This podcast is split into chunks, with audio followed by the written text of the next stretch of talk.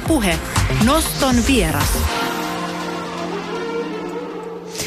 Noston vieraana on kirjailija Christian Rönnbakka, joka tunnetaan siis parhaiten jännitysromaaneistaan ja etenkin Antti Hautalehto Dekkari-sarjasta. Mutta nyt ollaan sitten siirrytty tietokirjojen pariin. Vastikään hän on julkaissut tietokirjan Viskiretki suomalaisen viskin jäljillä, joka on siis kunnianosoitus suomalaisille tislaamoille. Tervetuloa nostovieraksi Christian. Kiitos Laitetaan mikki päälle, kuuluu paremmin. No niin, testiin ja kiitoksia. Kuinka syvälle mukiin tässä on sukellettu tämän matkan aikana?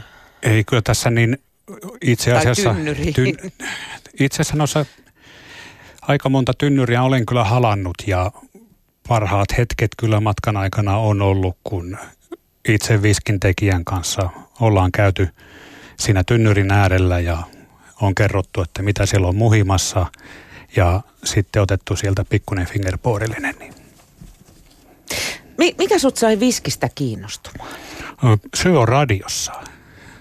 Mä kuulin Kyrön Distillerin haastattelun ja, ja tota, lähdin selvittämään, että mitä, mitä nämä tekee ja mitä nämä jätkät puuhaa. Ja, ja sitten tämä niin kuin rupesi aukeamaan, että mitä Suomessa tehdään, että Suomessahan on peli tehnyt jo vuosia, vuosia heillä on kymppivuotias viski olemassa tuolla, niin kyllähän sen on niin kuin nähnyt tuolla monopoliliikkeen hyllyllä, mutta ei ole tiedostanut. Ja, ja kun ryhdyin tätä selvittämään, että mitä, mitä nämä on tehnyt, niin, niin hyvin äkkiä huomasin, että tässä on tarina, tarina niin kuin menestyksestä, tarina hankalien tilanteiden, mahdottomien tilanteiden voittamisesta ja, ja sitten – koko ajanhan Ropis tässä prosessin aikana tuli suomalaiselle juomalle palkintoja. Ja vielä tässä ihan loppusuorallakaan mä en ole edes lähtenyt listaamaan, koska näitä on niin hirvittävällä vauhdilla tullut. Niin tämä tuli semmoinen olo, että mun pitää ruveta penkomaan ja kirjailija taas on semmoinen, onkohan se taloudellinen tai järkevä tapa lähestyä, niin soitetaan kustantajalle ja kysytään, että haluatteko te tehdä kirjan, haluatteko te rahoittaa minun uteliaisuuteni. Ja sieltähän huomattiin saman tien, että tässä on tarina, mikä on kertomisen arvoinen. Mm. Kuinka erilaista se on kirjoittaa viskistä tietokirja, kun pistää Antti Hautalehto seikkailemaan? Kyllä se on kamalaa, kamalaa ja kyllä mä niin tuolla jo ensimmäisen pikkuvirheen huomasin, että lähteitä on monia ja vaikka tämä on käynyt tuolla tarkastuksella, niin jotain pientä aina menee läpi, niin kuin menee hautalehdossakin, mutta se on siitä helppo, että fiktio tehdään, että siihen pystyy aina heittämään jonkun, jonkun lisää tai ottamaan pois, pois ja kynällähän saa ihmisen vaikka kuuhun kolmella lauseella. Tässä pyst- ei pysty, vaan tässä pitää pitää selvittää ja, ja ennen kaikkea tämä aikatauluttaminen, hän oli näiden niin ihmisten kanssa, joita mä haastattelin, niin kaikilla on meno päällä, niin löytää se aika sitten, että milloin istutaan alas ja jutellaan. Ja toisaalta sulla on sitten oma ö, kokemuksesi myös rikospoliisista, mistä sä pystyt vakuuttavasti kirjoittamaan, mutta hyppäsitkö se tässä tislamomaailmassa ihan uppoutoon maailmaan? Joo, no, tämä on tuota, oikeastaan semmoinen hotakaismainen approachi tähän, tähän viskiin, että toki olen, olen omat, omat kasikasini juonut nuorena ja siitä tuli pikkainen kammo vuosiksi tuotteeseen ja muutama joululahjapullon pullo ja muuta, mutta niin se ei ole ollut mulle niin kuin, ei ole avautunut se maailma, että mä opettelin juomaan viskiä myöskin tähän prosessiin liittyi se ja mikä oli hauskaa, niin määräthän väheni, koska sitä... sitä luojan kiitos. Luojan kiitos, että tämä oli hyvä projekti myöskin sen osalta, jolloin, jolloin niin se pysähtyminen ja hiljentyminen tuli, tuli hyvänä, hyvänä ja sitten tuli myös tämä, että haluaa ottaa sen tuotteen taustat ja hyvin äkkiä mulle oli selvää, että minusta ei tule viskin makukuvailijaa Että kyllä mä sieltä nykyään pystyn jo erottamaan tynnyrin, mikä on, oli mulle iloinen asia tuossa viimeisessä tastingissa, niin löysin sieltä sherrytynnyrin, mikä oli mulle vau, että hit, hit, hit, soiko, että mähän pystyn jotain täältä saamaan lisää. Mutta ne ihmiset on, on tämän tarinan se clue. Ilman, ilman ihmistä ei, ei ole tuotetta ja ihmiset tekee sen tarinan. Mm. Me ollaan sun kanssa samanikäisiä ja tosiaan silloin 80-luvun lopussa, kun laillisesti saatiin viinaa ostaa, niin ei, ei tullut viski, ainakaan kotimainen viski ihan ekana mieleen. Alkon hyllystä löytyi kotimaisena kolme leijonaa ja tämä mainitsemasi 88 ja laivalta sitten saattoi ostaa Jack Danielsia, mikä otettiin kokiksen kanssa. Joo ja, ja sitten toi Shiva Regal, se oli, se oli niin kuin parasta, mitä, mitä löytyi siihen aikaan. Ja, mutta se varmaan ihan hyvä tuote, mutta sen aikaisen ihmisen makumaailmaan ja ehkä juomatapaan yhdistettynä se ei ollut paras kombo. No miten sitten kannattaisi aloittaa maistelu, jos niin kuin viskeestä innostuu? Sokkona alkoi ja kallista viskiä mukiin vai, vai mennäkö johonkin tastingiin kenties? Kehtaako mennä, jos se tajuu mistään mitä? Mä, mä dikkasin tastingista.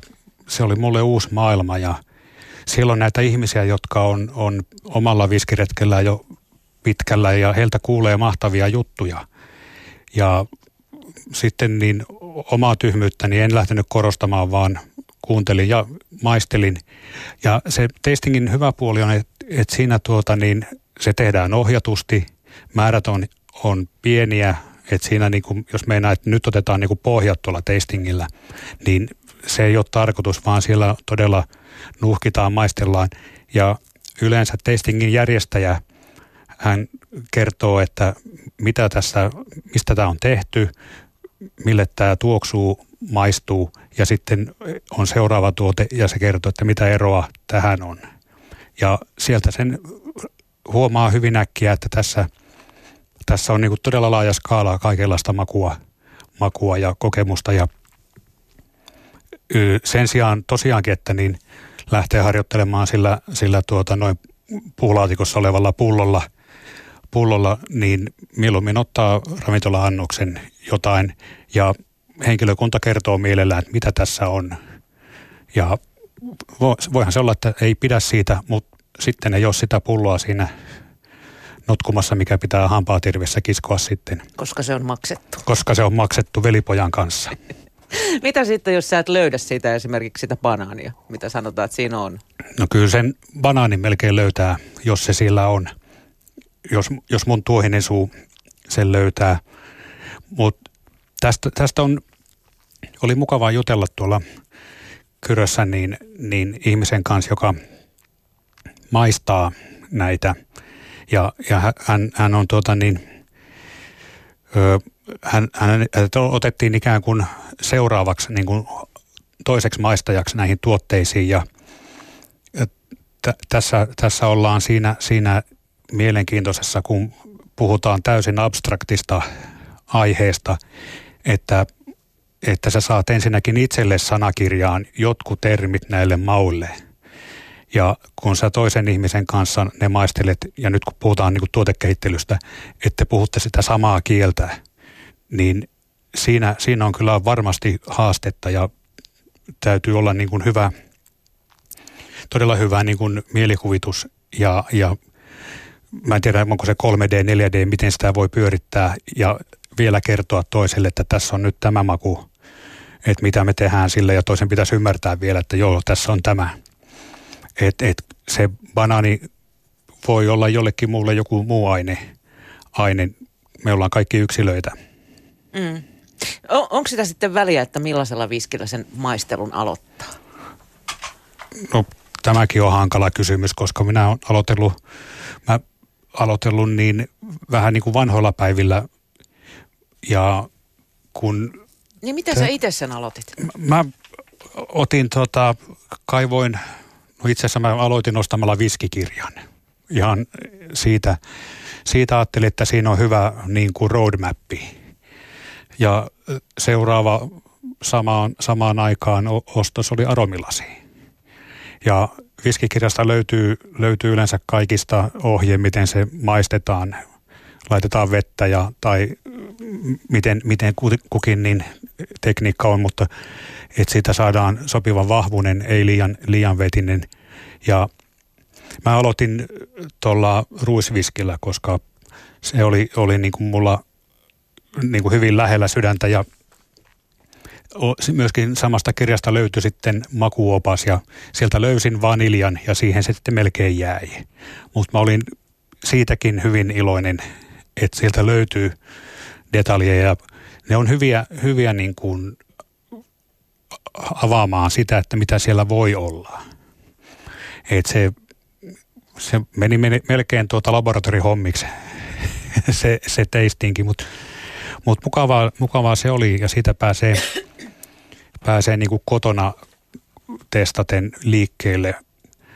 Sitten jos haluaa niin kuin jonkun selkeän maun, niin kannattaa ottaa joku savunen siihen, siihen tuota testille, mutta tasting on hyvä, hyvä paikka aikuisen ihmisen oppia maistamaan asioita. Niin, mä ajattelin, että on, onko siitä apua, että sulla on tavallaan se niin vertaisryhmä siinä ympärillä, että, että sieltä saa niin vähän apuja, että mitä pitäisi mieluummin kuin nököttää yksin kotona. Kyllä mä sanoisin, että kaikkien kannattaa kokeilla yksi tasting. Ihan vaan niin kuin, se on hirvittävän yleissivistävä mun mielestä. Että siinä ei tarvitse nojata siihen ja höristä tuoppiin siellä paikalliskuppilassa, vaan, vaan voidaan mennä, siinä yleensä saa, jos on, on järjestetty sinne jotain pikkupurtavaa. Mutta ennen kaikkea, mikä, mikä niin kuin kaikkiin tuotteisiin liittyy, on se tarina, niin niitä kuuntelee todella mielellään, että mistä tämä on tullut, miten tämä on tehty. Ja, ja sieltä kautta niin tulee syvyyttä siihen ja kun on hyvä fiilis, niin kaikki maistuu paremmalta.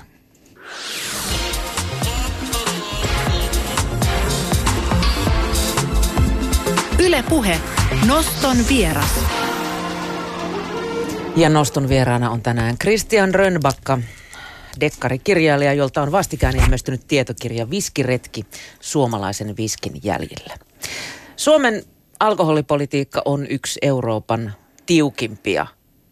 Mistä se oikein sitten johtuu, että elintarvikeviennin kärkeen ovat tässä viime vuosina nousseet nimenomaan alkoholijuomat? Eikö se ole paradoksaalista? Joo, tämä oli yksi, mikä tuli tuossa korostetusti eteen ja se johtuu ennen kaikkea Venäjän pakotteista. Putinin juusto ei pääse rajantaan muuta kuin salakuljetettuna.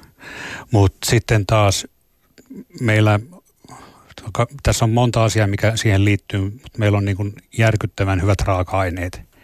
Ja se huomaa tuotteesta ja kun, kun tähän niin hyvään raaka-aineeseen laitetaan hyvät tekijät ja oikeanlainen markkinointi, niin ehkä voi sanoa, että jonkinlainen kupla on puhjennut. Me ollaan päästy ulos ja menestys vie ihmisiä mukanaan. Siellä on latu auki ja, ja siellä, niin kuin toimijat uskoo, uskoo tuotteisiinsa ja määrätietoisesti vie niitä, tekee niitä vientiin, koska Suomessahan hyvin äkkiä tulee peräseinä vastaan alkossa, niin sinne ei voi laittaa liikaa tai niin paljon, että sä voisit kasvaa, vaan kyllä jossain vaiheessa pitää tähdätä ulo, ulospäin ja tässä niin kuin on, on moni tehnyt sen, että, että ajatellaan isosti. Mm. Meillähän mitkä on monisatavuotiset viskiperi, viskin tislausperinteet Suomessa ole, jos täällä on jotain tislattu, niin se on lähinnä ollut pontikkaa. Mikä suomalaiset viskistä sitten tekee niin hyvää, että se on, se on palkittu, tai tislaamoita on palkittu useilla kansainvälisillä palkinnoilla? Jaa, maku. Sehän täytyy olla siellä, kun sä menet kilpailuun, niin siellä sä et pysty tuota niin – totta kai etiketillä voi mennä, mutta etiketti saa omat, pullo ja muotoilu saa omat palkinnot, mutta kyllä sen tuotteen täytyy olla oikeasti hyvää. Ja suomalaiset on menestynyt sellaisissa kilpailussa, missä niin kuin maistetaan blindina ja voi sanoa, että on tämä arvovaltainen raati, että nämä ei ole semmoisia kisoja ollut, että missä jokainen hiihtäjä saa lusikan. Niitäkin on, että kyllähän palkintoja jaetaan, mutta nämä on ollut todella jäykkiä nämä kisat, mistä on tullut menestystä. Ja ei, ei sovi unohtaa tässä niin kuin sivutuotteena tai niin kuin ajankulkutuotteena viskin. Viskihän on, määritellään, että sen pitää olla kolme vuotta tynnyrissä, niin siinä voi tulla aika pitkä tiliväli väli siinä, kun, kun sä tislaat ja pistät sen tammitynnyrin, niin, niin voi tulla pitkäksi aika odottaa se, että saat tuotteen ulos. Niin moni, moni valmistaja on tehnyt giniä ja, ja Suomeenhan on tippunut nyt Gini-palkintoja tässä koko ajan, mikä on aivan mahtavaa. Ja siellä on taas sitten edelleen tullaan alkuti, alkupaikalle, lähtöpaikalle raaka-aineet ja tekijät. Mm. Öm, mitä kaikkea siihen menestykseen sitten vaaditaan? Pel- pelkkä huipputuotetuskin kovassa kilpailussa riittää. No toihan on kyllä niin kuin Gini ja, ja viskibisnes on äärimmäisen kilpailut ja jos miettii, että niin kuin sanoit, että ollaan hyvin, hyvin lyhyen aikaa Suomessa tehty, että Terenpelillä tuli, on, on kymmenvuotias viski, viski markkinoilla ja sitten niin siitä taaksepäin, kun laskee, niin se ei ole montaa vuotta, mitä, mitä täällä on tehty, että kun 95 vasta tämä vapautui EU-säädösten myötä, niin, ja silloin ihmiset aloitti, aloitti näillä pientislamo, äh, korjaan, pienpanimoilla. Ja meillähän on hyvä craft-olut ollut kanta täällä nykyään ja lisää tulee, tulee ja yllättävän vähän tulee tietoon, että nämä olisi lopettanut. Kaikilla kuitenkin tuntuu olevan ottajansa, niin tämä kokonaisuus, että me kuitenkin meillä on hirvittävän pitkä takamatka, mutta meillä on ehkä jotain, jotain muuta sitten, mitä, mitä me pystytään antamaan. Y- yksi on, on tietenkin oikeanlainen kokonaiskuva, miten sä suunnittelet sun liiketoimen, miten sä markkinoit ja siihen panostamalla pääsee pitkälle, mutta siellä on hirveän paljon sudenkuoppia, mitä pitää myös välttää. välttää. Ja tänä päivänä, joka päättää, että nyt mä teen, teen tislaamon ja rupean laittamaan viskiä tynnyriin ja mulla on hyvä giniresepti, niin se ei riitä. Sulla pitää olla paljon paljon muuta siinä ympärillä. Jotain, joku viisasten kivi. Mm. Osataanko meillä markkinoida sitten? Luotetaanko vankasti tähän pohjoisen eksotiikkaan, että se myy?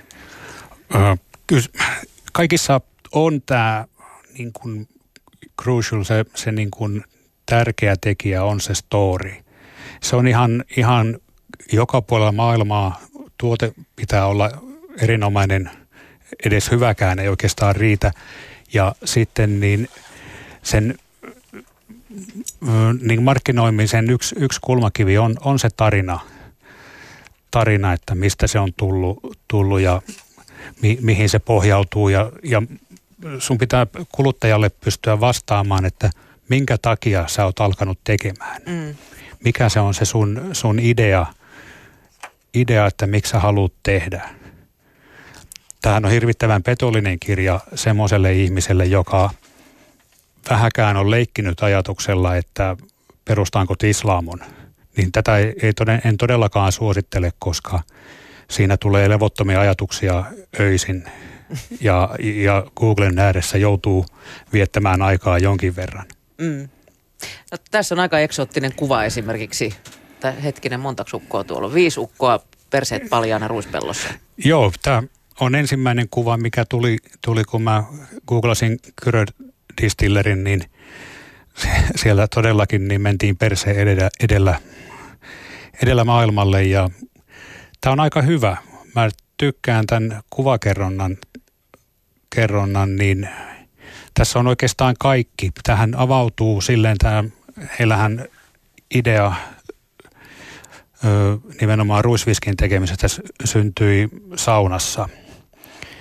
Ja, ja siellä sitten niin he, oikeastaan se lähti niin vankasti lapasesta, että sitten illan aikana ekat sähköpostit lähti jo lähti niin kuin pyörä pyörimään.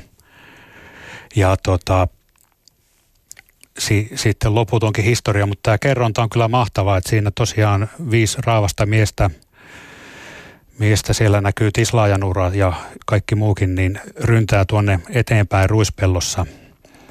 Ruispellossa ja siinä, siinähän kerrotaan, että me tullaan Suomesta, koska me ollaan alasti. Kerrotaan, että tullaan saunasta ja siellä on se raaka-aine. Tämä on mahtava. Ja myöskin tämä on, on mustavalkoinen.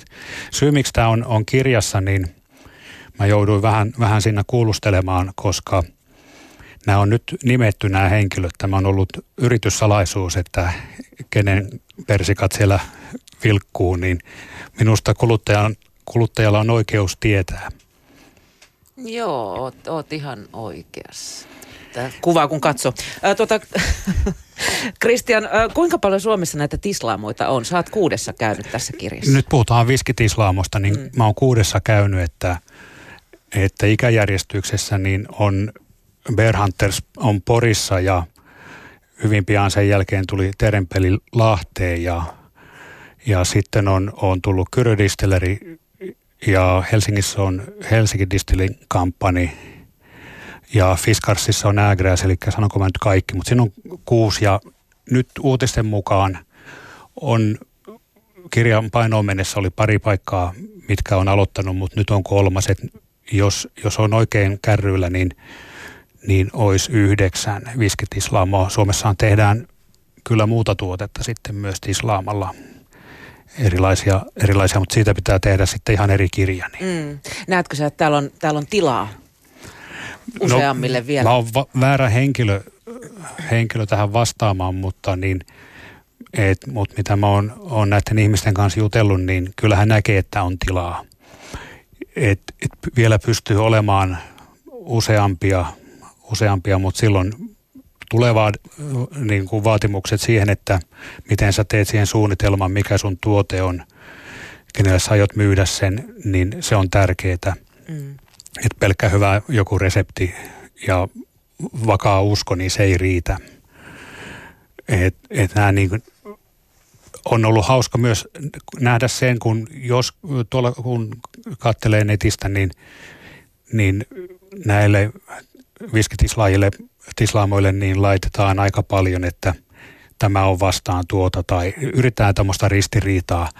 Ja, ja tuota, mitä nyt on tässä, tässä seurannut, julkkarit oli, oli tuolla Helsinki Distillery Companyssa, niin siellä oli kaikki paitsi yksi niin, niin kirjassa olevaa. Niin jos nyt olisi pelännyt, että siellä menee painiksi, niin se oli todella kaukaa siitä, että sehän oli kuin luokkakokous. Nämä, nämä on kuitenkin, niin kuin tämä kilpailu on, on oikeastaan, se on jossain tuolla muualla ja he kilpailee sillä omalla tuotteellaan ja, ja tuomarina on kuluttaja. Mm. Ja jos yksi menestyy, niin muut riemuitsee. Niin tämä on ollut mahtava nähdä, että miten, miten niin kuin hyvä yhteisöllisyys heillä on – ja kuitenkin se on se, että mennään, mennään ikään kuin yhdessä vaikkakin erikseen. Millä tavalla nämä tislamot pyrkii erottumaan toisistaan? raaka-aineella ja tuotteella. Et, ja kuitenkin se on se, makutottumukset on, on, että niin mäkin, jos en löydä oikeita viskiä, niin en mä nyt junnaa siinä. Mä vaihdan, vaihdan ja juon jotain muuta. Et että kyllä se niin kuluttaja sen päättää, mutta sitten siihen kuluttajarajapintaan, niin sinne pitää olla, olla laatua tarjolla. Mm. Tarinat myös eroavat. Tarinat ja, ja se niin, niin kuin nämä lähtökohdat, miten, miten tänne on jo, kukin joutunut tai päättänyt ryhtyä, niin siinä on kuusi erilaista tarinaa, mikä on, on hauska polku, polku nähdä ja myöskin kuusi erilaista paikkaa. Että kyllä en, en voinut olla tykkäämättä, kun ajoin, ajoin Fiskarsiin ja siellä tulee ensin hirvittävä tammimetsä vastaan siinä ja sinä äkkiä ynnäilet, että kuinka monta viskitynnyriä noista saisi ja valamossa, valamossa niin kun astui autosta ulos ja luki käyttäytymissäännöt, niin siinä oli pakko hiljentyä ja että nämä, nämä paikat puhuu ja napuen, napuen taistelu isossa kyrössä, niin, niin siinä on muistomerkki siinä Sislaamon lähellä, niin siinäkin tuota, kun melkein koko kylän miehet, miehet suurin piirtein niillä sijoilla on odottanut kaksi vuorokautta venäläisiä 25 asteen pakkasessa kuollakseen, mm. niin eikä siitä ole kovinkaan pitkä aika, niin tässä pitkin, pitkin matkaa niin on niin kuin, tämä niin kuin, siellä on se totta kai heidän tarina, mutta kyllä ne mestat – puhuttelee mua. Mä oon niin pölhönä, pölhönä tuohon historiaan, että mua huvittaa tämä Fiskarsin turvöste, joka, joka on aikoinaan perustanut sen tur, turhan etymologista niin kuin alkuperää ei tarvitse kauaa, kaukaa hakea, menee, menee tänne viikinkiin ja vöste. Siihen ei löytynyt ihan su, suomennosta, mutta se saattaisi olla vasara. Niin mulla tuli heti semmoinen mielikuva, että tässä on joku tämmöinen viikinkisankari siellä, siellä perustanut Paskamarjat, se oli kirjanpitäjä. Mutta mut tämmöisiä niin kuin, tietokirjan tekeminen on on, on todella jännää, kun sä löydät sieltä sen yhden pikkusen asian ja sä sitä rupeaa kiilottamaan ja muuta ja aina vaan pinnan alta löytyy enempi ja enempi. Että ainut on, että, että sitten pitää sen rajoittaa sen, sen, tota, noin, sen tonkimisen, mutta ettei, ettei lukija kyllästy, mutta kuitenkin tietyt asiat liittyy aina kuitenkin hyvin, hyvin tärkeästi, että osa pitää ottaa ottaa tuota niin y, y, mukaan ja ne, ne, nyt on tänne ollut ja sanotaan, että jos, jos niin kuin viskistä voi jotain yleissivistävää hakea, niin tuossa saa kyllä aika hyvän tuommoisen katsauksen niin historiaan aika kaukaakin. Mm. Vanha Valamon silloin, kun se oli vielä Suomea, Suomea nyt, nyt jo luovutetulla alueella, niin siellä oli, oliko 30-luvulla niin, niin niin kova tota, trafiikki, että se oli 30 000 jotain turistia siihen aikaan jo. Mm. Tämä on kyllä mahtava, mahtava tämä viski liikuttamaan ihmisiä. Kyrödisselerillä käynyt noin 15 000 ihmistä. Ja jos täältä ainakin katsottuna sinne on aika pitkä matka, ei, ei ihan niin kuin ensimmäisenä tuu mieleen, niin kyllä ihmiset ottaa asiakseen, käyvät katsomassa ja jo pelkästään ajamalla – kesän aikana, suosittelen kesäaikaa Suomessa ajamiselle hyvin lämpimästi, niin, niin tota, ajamalla tämän retken, retken läpi, läpi, niin kyllä näkee aika paljon jänniä asioita. Mm. Sä puhuit tuossa jo tammimetsistä ja, ja, ja tynnyreistä ja tota mun omaan nuoruuteeni liittyy sellainen asia tuolla joskus parinkympin korvilla, että mun yhdellä kaverilla oli tämmöinen vanha viskitynnyri ja sinne sitten laitettiin vettä ja sen annettiin sitten lillua siellä. Ja, ja tota, meille sitten uskoteltiin, että siitä tulee tämmöistä hyvin laimea viskiä, kun se imeytyy siitä sinne. Ja kyllä me päissään oltiin, mutta en tiedä johtuuko se sitten siitä vai, vai perustuuko se vahvaa uskoa vai muihin alkoholipitoisiin tuotteisiin, mitä me tässä Joo, tämä on sama. Meillä oli tuota vaihtooppilaita, vaihtooppilaita ja mä kävin koulun tuolla Pedersöiden puolella, jossa ei keskiolutta myyty, vaan myytiin pilsneriä ja tämä amerikkalaisneito osti sixpackin pilsneriä ja veti ne ja sitten se siellä kaatuili ja sitä joutui kantamaan. Ja mä sitten kävin sille sanomassa, että katsopas mitä tuossa niin pullonkylissä lukee, että niin saat kyllä ihan kävellä itse. Niin. Kyllä siihen veteen jotain makua tuli, mutta siis kukaan ei varmaan niitä prosentteja koskaan mitannut Joo. sitten, että mitä ne, mitä ne oli. Mutta tota, ähm, mistä nämä Suoma, Suomessa käytettävät viskitynnyrit hommataan? Se on Onko niin, ne salaisuuksia? Ei, ei. Ne, tuolla tuota, niin, kirjastahan ne löytyy aika paljon. Osa tulee Jenkeistä ja sitten käytetään paljon sherrytynnyreitä ja, ja niin kuin tynnyrin jo saamisen ympärillä tai niin kuin nykyään on jo teollisuus tynnyreiden ympärillä, että niitä tuotetaan teollisesti, pidetään esimerkiksi sherryä, sherryä tai jotain muuta X aikaa ja sitten myydään se tynnyreiksi, että kyllä ne, ne tuota, tulee, tulee tuolta, missä tehdään joko, joko niin kuin viskiä jenkeistä tuodaan entisiä viskitynnyreitä. Yksi nimittäjä on, että aina vaan tynnyrit kallistuu, koska viskin buumi heijastuu tynnyreiden hintaan ja koko ajan on hankalampi saada ja sitten totta kai siinäkin joutuu miettimään, että ei ota sitä se pitää niin kuin vähän varmistaa myös, että sulla... Mitä tulee, siellä on ollut, niin, niin? Joo, että sun pitää luottaa siihen tynnyrin toimittajaan, että jos sä kaveri tuo, tuo sulle pakullisen tynnyreitä ja sanoo, että näissä on ollut sitä, niin se ei, se ei ole ollenkaan. Ja mitä, mitä nyt on tuossa kuullut ja googlaillut, niin aikamoinen tuota, noin hinta tulee puulle. Niin, se on kuitenkin aika, aika tarkkaa puuhaa, koska se, sillä on melkoinen vaikutus siihen lopulliseen makuun.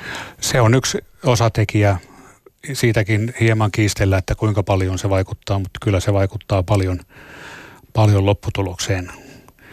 Että hy, olisi hyvin, hyvin tuota epätodennäköistä, että niin viskiä voisi vois niin kuin sama makumaailma saada mistään, mistään muusta ja, ja tammitynyrihän tarvitaan oikeaoppisen viskin teko.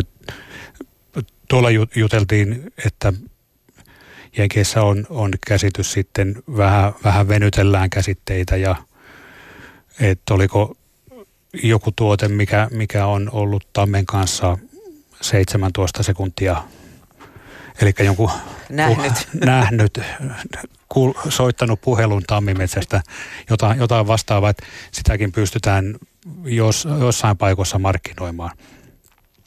Mä olen tuolla niin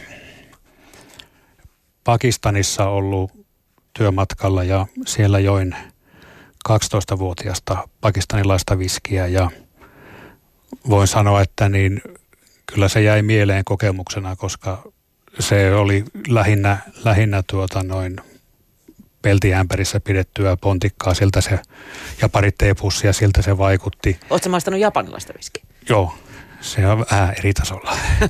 Mutta mut, pa- Pakistanihan on paradoksi, koska siellä uskonto kieltää, siellä ei myöskään niin, niin kuin juomasta, siellä ei myöskään niin muuta kuin turisteille myydä. Tämä oli, tämä oli hotellissa ja kaikki oli numeroituja, numeroituja pulloja. Tämä oli tapahtumana muutenkin hieno, koska ensin tehtiin ostolupa.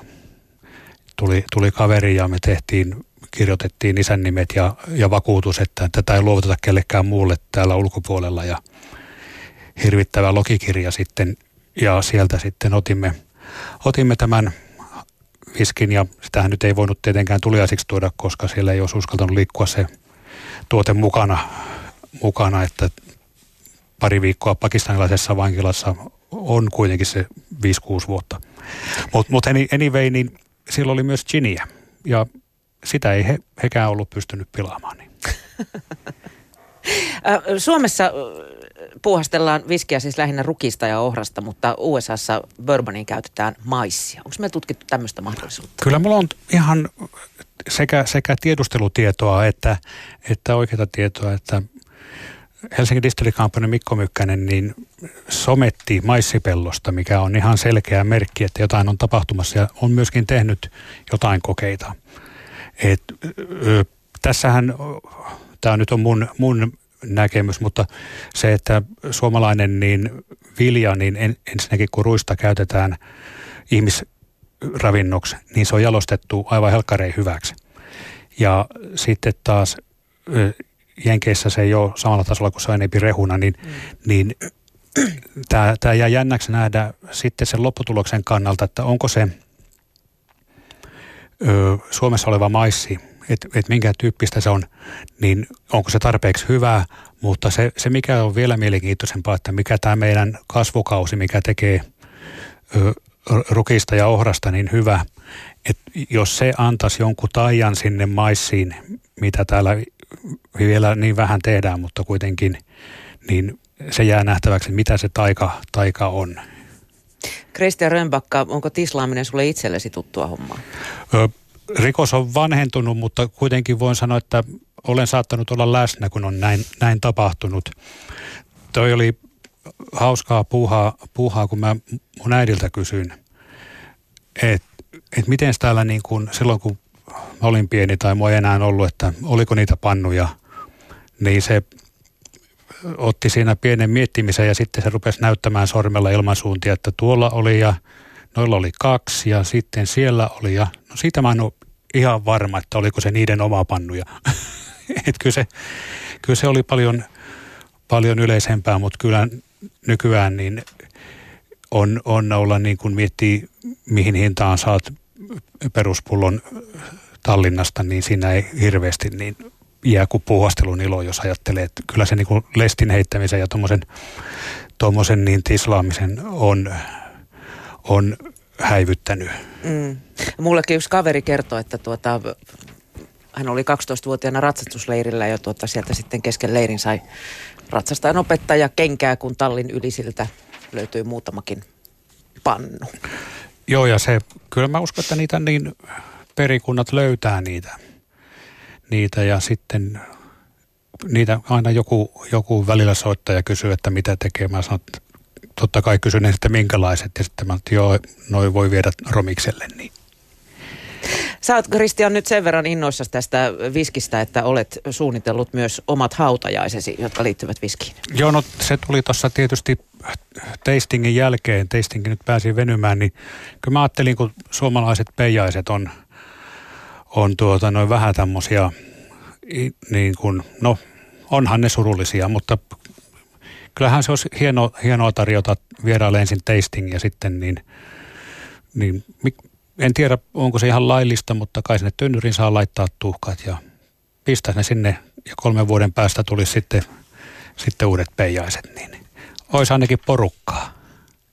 Oletko itse ajatellut Tislamon peruste, perustamista, kun, kun olet tuotteistanut tätä hautalehtosarjaa oheistuotteilla, niin löytyisi hautalehtoviski sitten muiden oheistuotteiden kyllästä? Tämä kaatui heti tota kalkkiviivoille. Tämä, siinä niin Valvira kanta on, että tuommoista tuotetta ei saa. Että se tuonne mietoihin vielä on, että hautalehto, olut ja lonkero ihan fine, että jos siellä on joku kuulolla, niin tavaramerkki on kaupan ja, ja sanotaanko, että jos Porvosta lähtee liikkeelle, niin aika pitkälle vielä päästään, mutta mut tota, siis eihän tässä voi olla välttymättä, kun katsoo niin kuin ajatuksesta, että perustaako Islam, kun katsoo tätä iloa, mitä, millä tämä, tätä tehdään ja tämä on ollut niin mahtava seurata ja, ja niin kuin myöskin oppia. Näitä, näitä voi soveltaa ihan, ihan kaikkeen muuhunkin liiketoimintaan. Näitä, että miten onnistutaan ja miten otetaan huomioon, niin yhtä monta kertaa tai jo lähes yhtä monta kertaa, kun on tullut mieleen, että kyllä mäkin, pitäisikö mun perustaa, niin yhtä monta kertaa on saanut ottaa askeleen takaisin, että siinä ei edelleenkään ole niin kuin, ei, ei ole mitään järkeä vielä. Kiitos Kristian Römbakka, kun pääsit nostoon vieraksi. Kiitos paljon.